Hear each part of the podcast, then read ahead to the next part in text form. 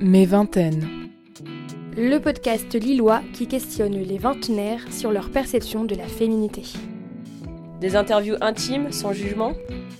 Pour déconstruire les normes sexuées et bâtir ensemble la société égalitaire de demain.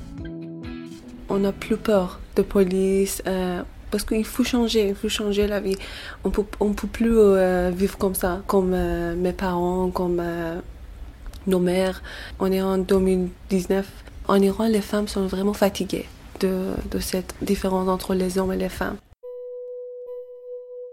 Portrait numéro 20, l'asile de liberté de Maed. Lorsque le projet Mes Vingtaines a débuté, l'objectif était bien sûr de démontrer la multiplicité des féminismes, mais également de rendre compte du cosmopolitisme de l'île. Le portrait de Maïdé est à l'image de cette volonté. À 25 ans, Maïdé Farabarch est une demandeuse d'asile. C'est avec ses parents et sa petite sœur qu'elle a fui le pays des Mollahs, l'Iran, il y a deux ans et demi. Selon l'organisation non gouvernementale Amnesty International, l'ancienne Perse, devenue République islamique d'Iran en 1979 avec la chute du Shah, était, en 2008, le pays au plus haut taux d'exécution sommaire, de violation des droits de l'homme et des libertés fondamentales. En 2019, selon le célèbre classement mondial de la liberté de la presse établi par l'ONG Reporters sans frontières, l'Iran se classe 170e sur 180 pays étudiés. C'est donc par survie, besoin de liberté et d'envie démocratique que les Farabarch ont décidé de quitter leur culture, leurs proches, leurs habitudes pour demander l'asile dans le pays des droits de l'homme, la France. Ça fait deux ans et demi que je suis ici. Euh, quand j'étais en Iran, j'étais étudiante et euh, moi je suis grandie dans une famille très ouverte, heureusement. Euh, malgré tous les problèmes qu'on a en Iran, comme pour te voile obligatoire. Je pense que c'est un, euh, grand problème en fait. Moi, j'ai juste une seule sœur. Je suis plus âgée. En Iran, par rapport à voyager toute seule, euh, c'est un peu compliqué parce que les, familles iraniennes sont euh, toujours très traditionnelles. Et pour les femmes, toutes les choses sont un peu plus difficiles par rapport à les hommes. Mais dans mon famille, c'était pas comme ça. Euh, mon père euh, m'a donné permission pour aller n'importe où avec mes amis. Maëdé a grandi à Téhéran, la capitale du pays. Je n'ai jamais voyagé jusque-là et puisque je connais très peu de choses sur la vie citadine iranienne, j'ai demandé à Maëdé de me faire découvrir avec ses mots et son joli accent oriental la ville de son enfance. Téhéran, c'est une grande ville, très bruyante, il y a toujours des circulations, un mhm. embouteillage. Il y a beaucoup de choses intéressantes à Téhéran. Euh, par exemple, on a beaucoup de cafés, euh, beaucoup, très beaux cafés. Si tu connais Narguilé, mhm. non? Euh, Chicha. Oui. Ouais. c'est une chose très traditionnelle en Iran. N'importe où, les gens fument narguilé, chicha. Et on a beaucoup euh, d'espaces verts à Téhéran. Quand j'étais petite, euh, ma mère euh, toujours m'a obligée d'aller à la cour de gymnastique. alors que je n'aimais pas, vraiment. Et un jour, je me suis trompée sur mon bras euh, mon bras est cassé. Et après ça, euh, quand je suis rentrée à la maison, j'ai dit à, ma mère, devant les gens, devant mon cousin, tout ça, euh, tu, tu, voulais exactement ça. Tu voulais, tu, tu voulais tuer ton fille, ta fille. voilà, maintenant tu es contente. voilà. Malgré cette blessure ancrée dans ses souvenirs enfantins, Maëdé est très proche de sa mère, elle l'inspire beaucoup et lui inculque des leçons de vie essentielles. Une chose qui, est, était très importante pour ma mère toujours, il m'avait dit toujours qu'il faut étudier très fort et, n'oublie pas jamais faire de sport. Euh, oui, et toujours euh, m'encourage pour, euh, pour faire risque, euh, pour essayer des, des aventures nouvelles, des nouvelles aventures. Au début de l'interview, Maëdé nous révèle avec pudeur qu'en Iran, les choses étaient un peu plus difficiles pour les femmes que pour les hommes. En effet, et c'est peu de le dire, la loi iranienne s'inspire de la charia. Au cours des années 1980, première décennie de la République islamique au pouvoir, la danse était par exemple interdite. Porter du rouge à lèvres en public pour une femme pouvait l'amener à voir son sourire lacéré à coups de lame de rasoir. Si elle décidait de porter du vernis à ongles, elle était alors susceptible d'être punie pour cette coquetterie par des coups de fouet. Aujourd'hui, la situation n'est toujours pas rose pour les Iraniennes. La mixité est toujours proscrite. Pour voyager, ces femmes doivent avoir l'autorisation de leur mari ou leur père. Pour autant, la mobilisation féministe ne se terre pas et résiste aux menaces. Le 31 décembre 2017, le monde entier découvre la vidéo d'une Iranienne hissée sur une armoire électrique en pleine manifestation populaire contre l'austérité du régime et du président Hassan Rouhani. Vida Moahed a les cheveux découverts, son foulard blanc est accroché à un bâton qu'elle brandit comme un étendard libertaire.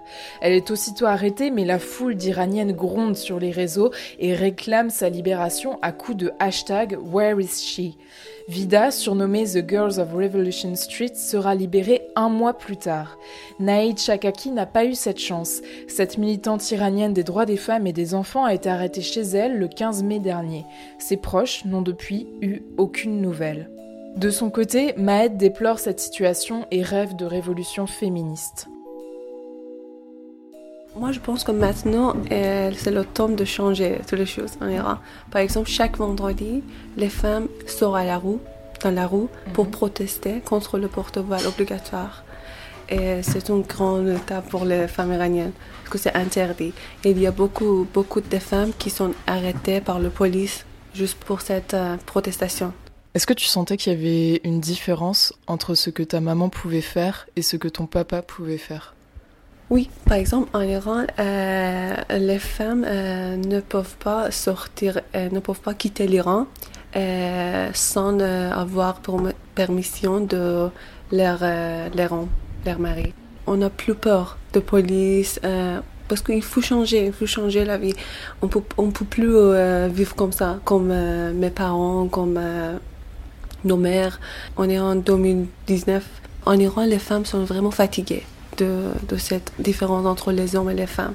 Moi, moi personnellement, je ne sais pas pourquoi les gens euh, euh, croyaient encore à Rouhani, parce qu'il ne faisait rien pour, euh, pour, pour les, les, gens.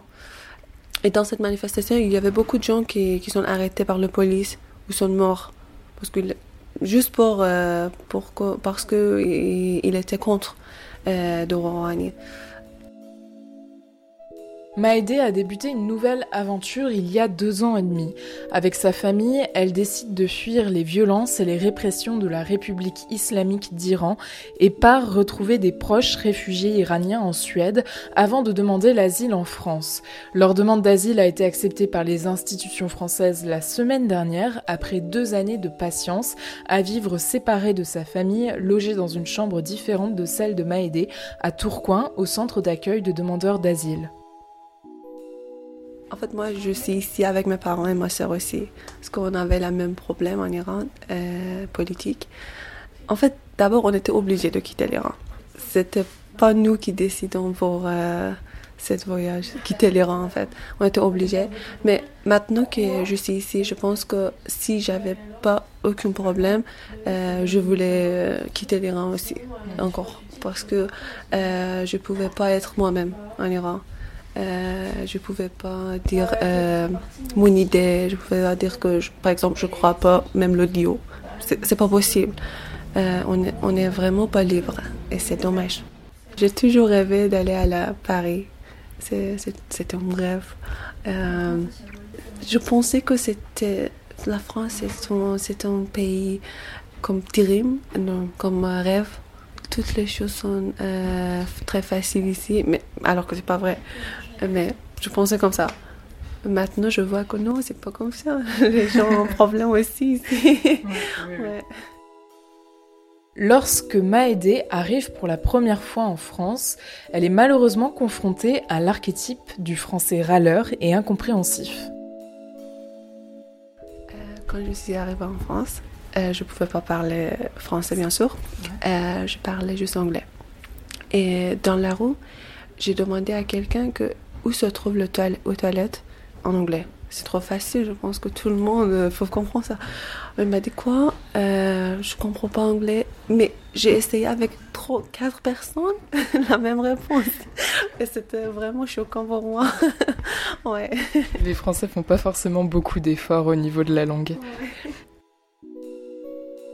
Maëdier découvre le nord de la France et sa capitale, Lille, en septembre 2016. La jeune femme s'adapte très vite au climat typique et à la météo pas toujours accueillante.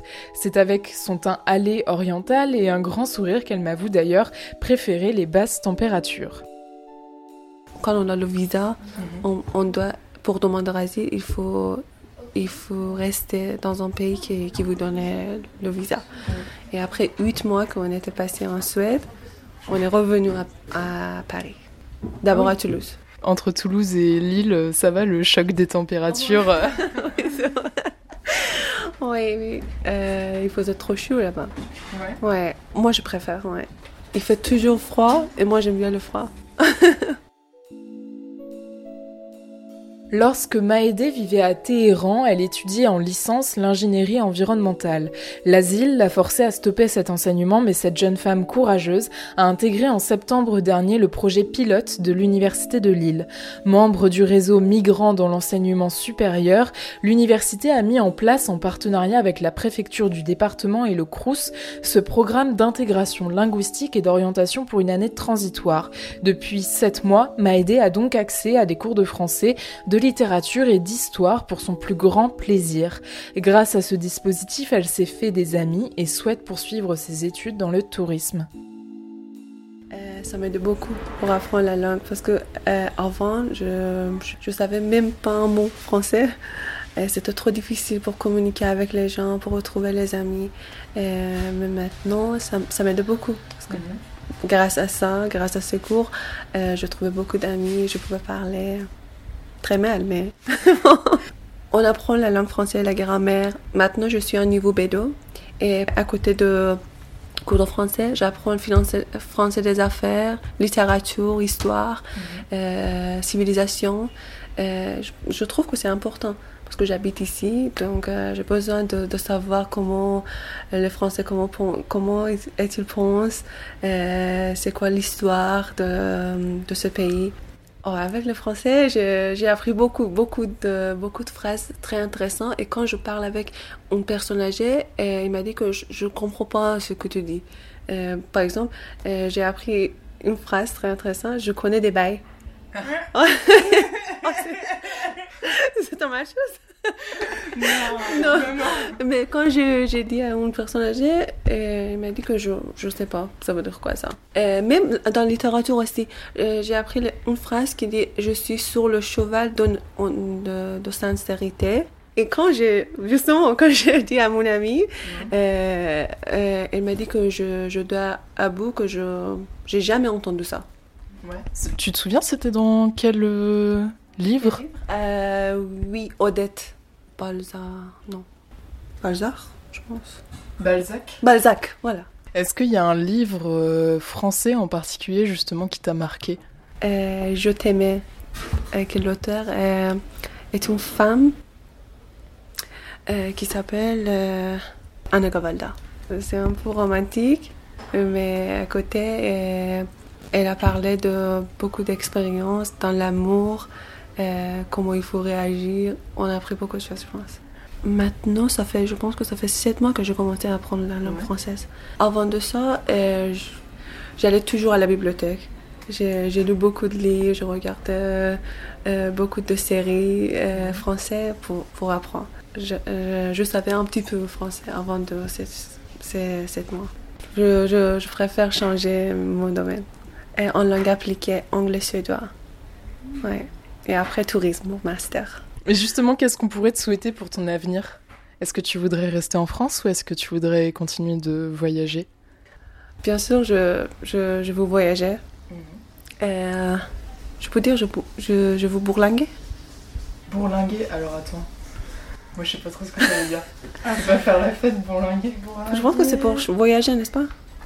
Alors oui, Maëdé, tu as bel et bien raison. Bourlinguer ne signifie pas du tout faire la fête comme je le pensais, mais plutôt voyager, non sans peine ou aventure, rouler sa bosse à travers le monde d'après l'une des définitions du site du Centre national de ressources textuelles et lexicales. J'ai préparé cette interview dimanche 26 mai, jour des élections européennes. Quelques heures après avoir terminé, les résultats français sont tombés et pour la seconde fois, le Rassemblement national est arrivé en tête des résultats. Alors que ce parti d'extrême droite prône le retour d'un contrôle des frontières nationales, l'arrêt de l'immigration légale et l'expulsion des clandestins du territoire, j'ai voulu savoir comment m'a aidé cette jeune femme éprise de liberté qui a fui la violence de son pays pour découvrir la liberté d'expression dans le pays des droits de l'homme, voit cette montée des extrêmes. Euh, Vraiment, je suis désolée pour les gens qui pensent comme ça contre les, les, étrangers. Parce que moi, je pense que c'est pas nous qui décidons où il faut. Euh, on est ni où. Euh, c'est qui nos parents. On est iranien, français. C'est pas nous, en fait. Euh, donc, ça tourne toujours. Par exemple, en, à la Deuxième Guerre mondiale, je pense que les Français étaient réfugiés dans l'autre pays. Voilà. Euh, et maintenant, c'est le tour de les Iraniens, les, Afghans, les Irakiens. Euh, on, est, on est tous humains et il faut, euh, il faut être ensemble. C'est pas important, peu importe que vous êtes français, je suis iranienne, il est africain, mais on est humain. Et maintenant, on a besoin de, de votre aide. Pour, parce qu'on était en danger, par exemple, on n'avait pas le bon niveau économique. Je ne sais pas. Mais être raciste euh, est une sale idée, je pense. Est-ce que tu as déjà euh, côtoyé des personnes racistes en France? Oui, une fois. J'étais dans le bus, je me suis habillée comme ça, mais ma mère, elle, est voilée. Mhm. Elle était juste à côté de moi. Et une femme française euh, a dit à ma mère que pourquoi tu es là? Si tu, tu, tu peux être musulman, tu peux dégager dans ton pays. Donc euh, c'est vraiment euh, dommage que, quand je, vois les gens comme ça. Mais c'est pas grave parce que peut-être qu'il a grandi dans une famille euh, pas très... Je ne sais pas. Même en Iran, des fois on, voit les Iraniens qui sont racistes contre les, les, les, gens de Afghanistan. Alors qu'on a la même langue, mais les gens pensent que non, ils ont ils ont cheap. Me dira très justement un peu plus tard, alors que j'avais précipitamment coupé mon micro, cette phrase. Les bêtes sont partout à travers le monde. Ces propos justes et simples me rappellent ceux de la grand-mère de Marjane Satrapi que cette dernière relate dans son œuvre Persépolis. Dans la vie, tu rencontreras beaucoup de cons. S'ils te blessent, dis-toi que c'est la bêtise qui les pousse à te faire du mal. Ça t'évitera de répondre à leur méchanceté car il n'y a rien de pire au monde que l'amertume et la vengeance. Reste toujours digne et intègre à toi-même. C'est d'ailleurs avec beaucoup de dignité que Maëd a répondu à la dernière question du projet Mes Vingtaines quelle est ta vision du féminisme et de la féminité? C'est-à-dire l'égalité entre les femmes et les hommes? Accepter les gens sans, euh, envisager le, sexe qu'ils ont. Euh, peu importe que tu es homme ou tu es une femme. Euh, on est humain. Je pense que c'est ça l'idée de féministe. Par exemple, pourquoi euh, les, petits garçons euh, ne peuvent pas porter euh, la couleur rose ou comme ça Les couleurs ne sont pas hommes ou femmes. Je pense que c'est ça l'idée de féministe. Qu'en Iran, on n'a pas. C'est pas une mal chose, je pense. Féminine. Je pense que c'est une femme féminine, je ne suis pas sûre, mais c'est une femme qui, qui dit c'est moi qui décide sur mon, vie, mon, mon propre vie. Mon argent, c'est mon argent et ton argent, c'est ton argent, mhm. peut-être. Et une femme qui pense euh, les femmes n'ont pas besoin des hommes, forcément. On peut vivre tout seul, pourquoi pas. Est-ce que tu te sens femme aujourd'hui, à 25 ans? Je pense pas. euh, non, je pense que je, à l'intérieur, je suis très mineure. je ne suis pas sûre que je sois une femme euh, genre. C'était le 20e portrait du projet Mes Vingtaines, projet qui m'accompagne depuis novembre dernier et grâce à qui j'ai rencontré Marie, qui m'a suivi au fil des rencontres avec son sourire, son regard artistique et ses magnifiques photos qui ont permis au podcast d'avoir une portée différente et d'aller à la rencontre d'un public varié à travers l'exposition itinérante. Merci à ces 20 jeunes femmes qui ont accepté de parler de leur féminisme et de leur propre parcours à mon micro. Myriam, Mathilde, Esma, Afsa, Anaïs, Alexiane, Manon, Élise, Lucie, Florie, Jenna, Mango, Véronique, Constance, Gabrielle, Anna, Leila, Céline, Camille, Maëdé. Vos portraits ont traversé les frontières lilloises et nationales puisque certaines oreilles belges, suisses, turques, canadiennes ou encore colombiennes ont découvert vos paroles. Merci d'être ce que vous êtes, des femmes inspirantes, courageuses et qui œuvrent à l'émergence d'une société égalitaire. Merci également aux partenaires du projet Unicité Lille, l'imprimeur Corep, la Maison des associations de Tourcoing, Radio Campus Lille et l'Université de Lille. Vous avez apporté un soutien essentiel à la croissance et à la visibilité de ce projet féministe local. Et merci à vous qui nous écoutez chaque semaine. Vos partages, vos retours et vos soutiens, notamment financiers, nous ont fait chaud au cœur et ont conforté l'intérêt de ce projet qui discute les normes genrées, sociales et parfois patriarcales de notre société. L'exposition itinérante du projet Mes Vingtaines est toujours visible à l'espace vie étudiante de la BU SHS de l'Université de Lille. Nous vous donnons rendez-vous avec Marie mercredi 5 juin pour un finissage convivial à l'université avant de découvrir ses portraits féminins un nouveau lieu. L'ensemble des informations est à retrouver sur l'événement Facebook de la page Mes Vingtaines ou encore sur Twitter et Instagram. Je suis Laurie Gourdin, les portraits du projet ont été réalisés par Marie Lemagorec et l'habillage sonore du podcast a été pensé, monté et joué par François Hamelin.